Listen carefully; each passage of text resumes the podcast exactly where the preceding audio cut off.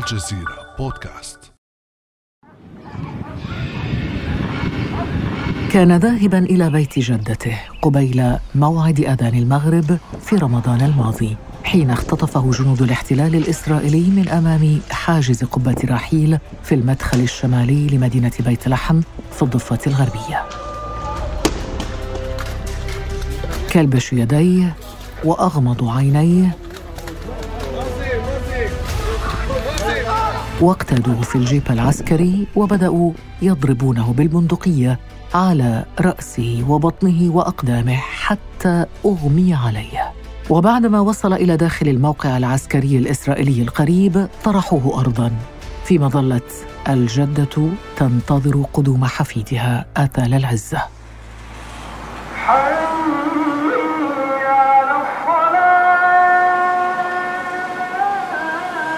رفع آذان المغرب لكن آثال لم يأتي بعد. فما الذي حدث في سجون الاحتلال مع هذا الفتى الفلسطيني بالأربعة عشر ربيعاً؟ آثال يروي لنا الحكاية بنفسه. أتظن أنك قد طمست هويتي ومحوت تاريخي ومعتقداتي. عبثا تحاول لا فناء لثائر أنا كالقيامة ذات يوم آتي. بعد أمس من الجزيرة بودكاست أنا خديجة بن جنة.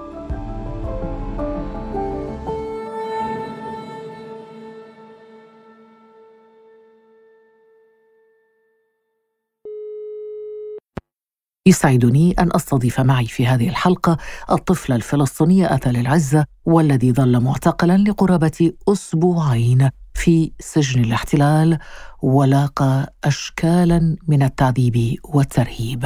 مرحبا بك أثال أهلا أهلا. اسمك جميل أثال تعرف معناه؟ آه، أكيد. شو هو المعنى؟ الجاه والمال والشرف أو المجد والشرف والمال. أنت بتفضل أي معنى الشرف والمجد ولا المال؟ الشرف والمجد أكيد. حبيبي. طيب أثال روينا قبل قليل جزءا من قصتك. احكي لنا كيف تم اعتقالك؟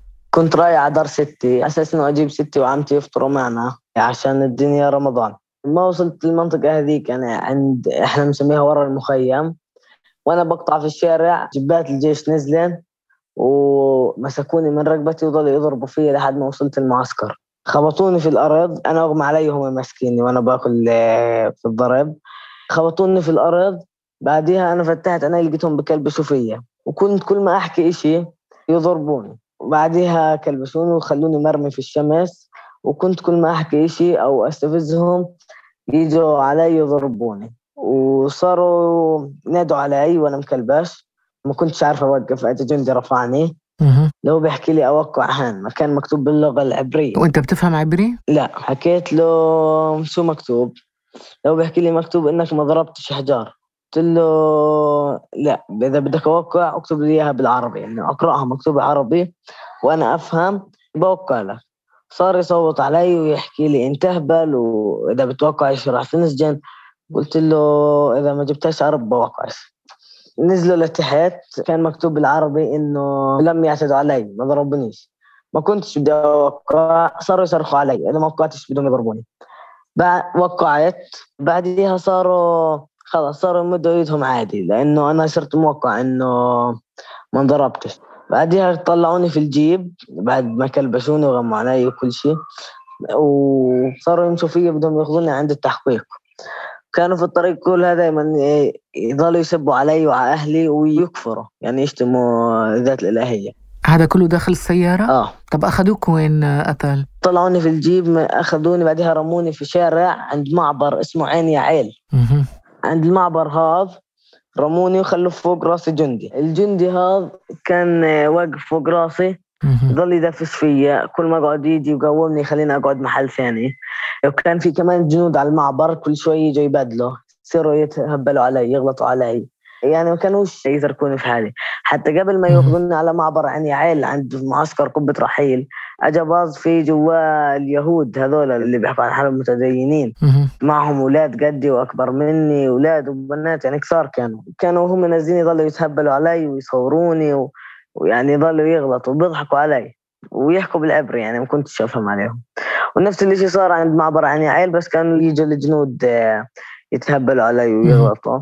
لحد ما ظليت يمكن نص ساعة قاعد راميني في الشارع على الأرض مكلبش والناس الرايحة والجاية يشوفوني.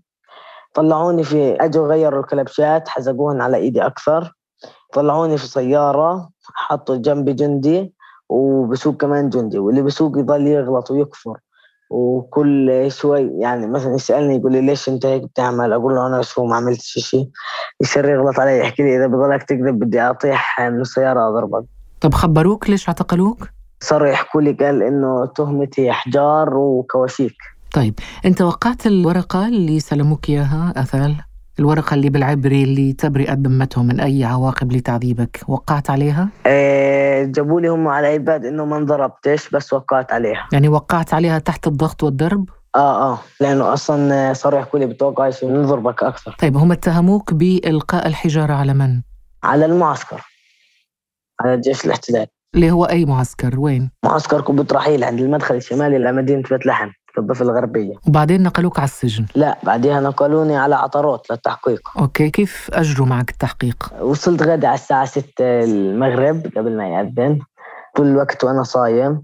صاروا يعني كيف بدي أحكي لك كل شوي يأخذوني على غرفة يسألوني شو اسمك قديش عمرك رقم أبوك رقم هويتك. يعني كل شوي يسألون سؤال ويخلوني أرجع يسألون سؤال ويخلوني أرجع. بعديها خلوني برا كانت الدنيا سقعة. أذن كان في زي مي يعني زي ماكينة فيها مي خليتهم يجيبوا لي كاسة مي. صبيت مي وشربت وبعدها ظليت يعني صايم ما جابوش أكل وظليت لحد ما صارت الساعة 9 المغرب بعد الأذان بساعتين إيه وأنت صايم يعني أخذوك أي ساعة بالنهار؟ خذوني على الساعة 3 الظهر وبقيت على هذا الحال إلى أي ساعة؟ ظليت صايم لحد ما وصلت السجن يعني على وقت السحور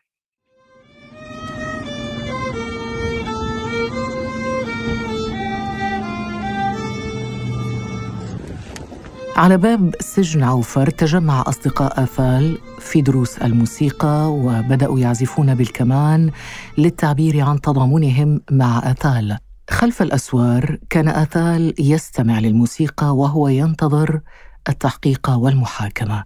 هناك توقف الزمن على الطفل الأسير.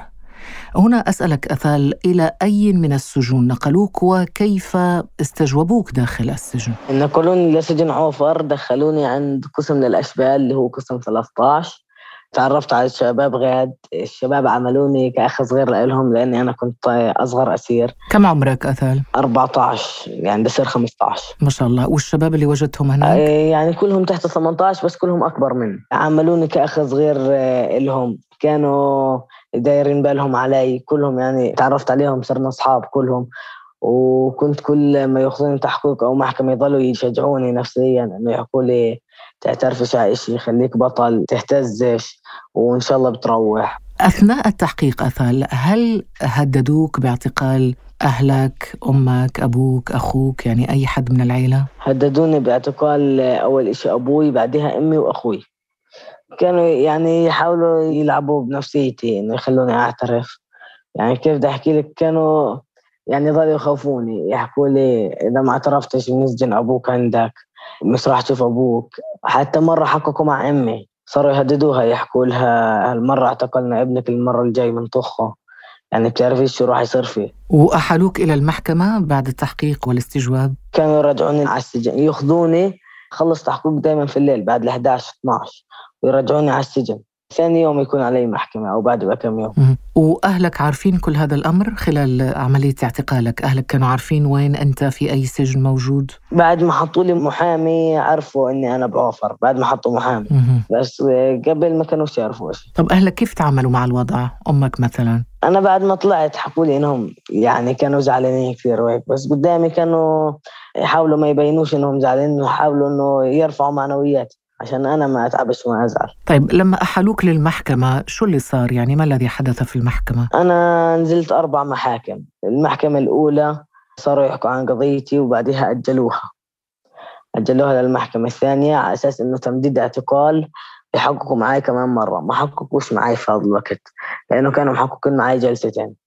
نزلت المحكمة الثانية صاروا يحكوا إنه خلصنا تحقيق مع الطفل أثال الحين بدنا نحقق مع أهله مش راح نحقق معه.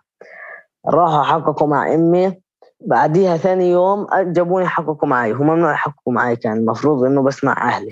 جابوني حققوا معي. طبعا كل التحقيقات اللي نزلتهن بدون محامي وبدون حدا من أهلي. وبعد ما طلعت أنا عرفت إنه لازم من حقوقي في التحقيق انه يكون معي يا المحامي يا حدا من أهلي. يعني ما كان معك محامي؟ لا ما كانش معي. كيف كنت تدافع عن نفسك؟ كيف كنت ترد على التهم الموجهة لك؟ كنت ألتزم الصمت أحيانا وكنت يعني يحكي لي مين هذا. أنا بعرفوش طبعا أقول له بعرفوش كان يضل يصوت علي. مرة ممنوع ضرب التحقيق خلص التحقيق وكل شيء. جاب لي فيديو بحكي لي هذا أنت حكيت له هذا مش أنا. ضربني كفين ضربني إياها حميات ودفشني على الكرسي وحكى لي اقعد بعد بشوي قام علي صار يحكي لي أنا بدي اثال أنت زي ابني وبخاف عليك. وبعتبرك زي أبوه وأعتبرني زي أبوك المحقق؟ آه المحقق قال أنت اعترف إنك ضربت حجارة عشان تروح إذا ما اعترفتش تقعد مدة طويلة. وبقول لك أنا زي أبوك؟ آه هيك حكى لي عشان يستدرجك في الكلام؟ عشان يستدرجني أنا انتبهت على الكاميرات كان شغالات وتسجيل الصوت كان كل شيء شغال ما كانش طافيش كم ضليت على هذا الوضع؟ يعني كانوا كل فترة يضل ينزلون تحقيق ومحاكم تحقيق ومحاكم ومدة الاعتقال كم؟ 12 يوم يعني تقريبا أسبوعين. يعني أنت غبت عن المدرسة أسبوعين. نعم صحيح. وكيف طلعت أثال؟ كيف طلعت من المعتقل؟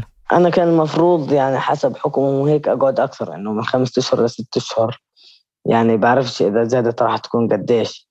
بس يعني الضجة الإعلامية ووقفة أصحابي قدام المعتقل والناس اللي نزلوا لي ساعدتني كثير. طلعوني بكفالة مالية 4000 شيكل. يعني كم بالدولار أثال؟ تقريبا 1300 دولار. ثم ماذا حصل؟ يعني طلعوني بالكفالة اللي هي قدرها 1300 دولار تقريبا. إيه، بس ما انتهتش قضيتي. لسه عندي محكمة اللي هي يوم الاثنين. بدنا نشوف شو بده يصير فيها. إما بتنتهي القضية أو بتم تاجيلها أو يعني بنعرف شو راح يعملوا. مهم. طب القضية لسه مستمرة وراح ترجع للمحكمة يوم الاثنين في جلسة وأنت الآن عندك محامي. نعم صحيح. تمام. طب ال- التهمة الرسمية هي رمي الحجارة؟ هذه هي التهمة الموجهة لك؟ رمي الحجارة وإشعال آه، الكواشيك أو عجال السيارات يعني. ويوم الاثنين إيش بتتوقع؟ آه، بصراحة أنا مش عارف إيش لسه. يعني حتى وإحنا وأنا في السجن ما كنتش عارف شو راح يصير في المحكمة. حتى أنا ما كنتش متوقع أروح حسب ما كانوا يحكوا قدامي القاضي والمحامين.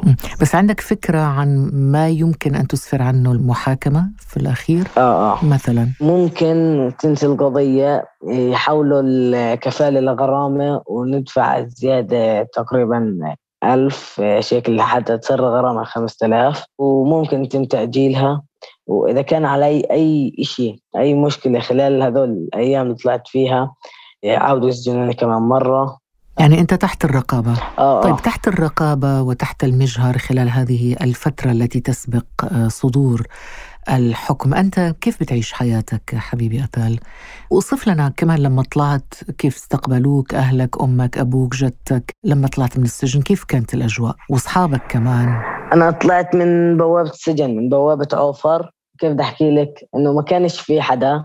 لقيت صاحب أبوي واقف شافني أجى سلم علي. بحكي له امي وابوي بيعرفوا إني روحت. لو بيحكي لي آه بيعرفوا بس روحوا جيبوا لك أواعي لأنه أنا ما كانش معي لا بوت ولا أواعي كانوا ماخذينهن مني. أول ما وصلت السياره أنا وأمي صرنا نجري على بعض عبطتها وعبطتني يعني ظليت أسلم عليها. بعديها سلمت على أبوي وعمي كان معهم. بعديها وإحنا مروحين من عند السجن ما هي في طريق رام الله. كنا كل شوي نوقف عشان إنه الساكنين في رام الله بدهم يشوفوني نوقف عشان يجوا يسلموا علي. يعني صرت أشوف أصحاب أبوي وقرايبي وخالي وشفت كثير ناس لحد ما وصلت بيت لحم. توقعت ألاقي إخوتي بس. لقيت كل أصحابي باب الدار ومشغلين أغاني وبستنوا فيا أطلع وحاملين الحطات وإعلام فلسطين ويعني كانوا يستنوا فيا. سلمت عليهم كلهم ولقيت ستي باب العمارة. رحت سلمت عليها وهي بتعيط. وكيف بدي أحكي لك إنه صارت تهاهي. بعرفش إذا بتعرفوها. وطلعت على الدار فوق شفت ستي الثانية وصحبات أمي وأصحابي وبنات عمي وخواتي. يعني لقيت ناس كثير في الدار. ما شاء الله أنت محاط بالأحبة وبالأهل وبأمك وأبوك وجدتك. جدتين عندك من الأم والأب. الله يحفظهم إن شاء الله ويطول بعمرهم. بس عندك كمان أصحابك وأنا نعم، سمعت صحيح. انه أنت وأصحابك يعني فنانين بتحبوا العود وبتعزفوا على العود. أنت عازف عود. ما شاء الله. وين تعلمت؟ اي نعم صحيح. بعزف عود وبعزف كمان. العود بتعلم فيه في مركز شباب عايدة في مخيم عايدة. يعني من أول الناس اللي كانوا واقفين معي وساندوا قضيتي. ويعني كلهم غاد أصحابي ما شاء الله. تركب مع تهم مركز أصوات على فنان. حساس. يعني واضح أنك فنان فنان يعني. ما شاء الله عليك. طيب لما استقبلوك أصحابك عزفوا لك عود؟ ثاني يوم طلعت فيه عملوا استقبال كامل إلي في مركز شباب عايدة. يعني كل أصحابي ويعني كل اللي بعرفهم كانوا غاد وكانوا يعزفوا وسلمت عليهم وقعدنا قعدنا نحكي عن قصتي وقعدنا نحكي مع بعض ندردش. طولنا مع بعض. بعدها كل واحد روح. الله يحفظكم جميعا إن شاء الله أنت وأصحابك والأهل. أثال لو ختمنا طبعا أنت ما شاء الله عليك يعني طفل ما زلت في الرابعة عشرة من العمر 14 سنة بس عندك رؤية عندك نظرة استشرافية لوطنك لفلسطين اللي أكيد تتمنى أن تراه إن شاء الله وأنت كبير وشاب ورجل أن تراه مثل كل الأوطان محررا من قيود المحتل كيف بتشوف فلسطين؟ كيف بتشوف مستقبل فلسطين أثال؟ أنا الحين بعد ما انسجنت آه، صار علي آه، كيف بدي أحكيها وقف أمني بقدرش أنا الحين مثلا أدخل على القدس وعلى حيفا ويافا يعني على كل فلسطين المحتلة بقدرش أدخل بيطلع ليش تصريح أول شيء يعني على أي نقطة. آه، ممكن في أي لحظة أنا مثلا بتدرب دبكة وبغني راب وبحكي شعر ممكن مع فرقة الدبكة يصير في أي سفرية. ينقوني أسافر معهم لما أجي أسافر يرجعوني. يعني ممكن يمنعوني من السفر. فبالنهاية أنا الحين بدي أحافظ على دراستي وعلى تعليمي للموسيقى. ولحد ما شو اسمه إنه خلص. إذا سمحوا لي أسافر هيك أطلع أتعلم برا وأرجع إنه أوصل رسالة فلسطين. وأوصل رسالة الأسرى والأطفال ما شاء الله عليك أثال. عود وكمانجة وشعر ودبكة. إيه بقرأ شعر وبكتب. ما شاء الله. نغبطك على هذه الروح. ما شاء الله عليك أثال. طب شو رأيك بما أنك تحب الدبكة ننهي هذه الحلقة بدبكة فلسطينية؟ زي ما بدك هذه هدية كل فريق برنامج بعد أمس لأثال العزة. يا زريف الطول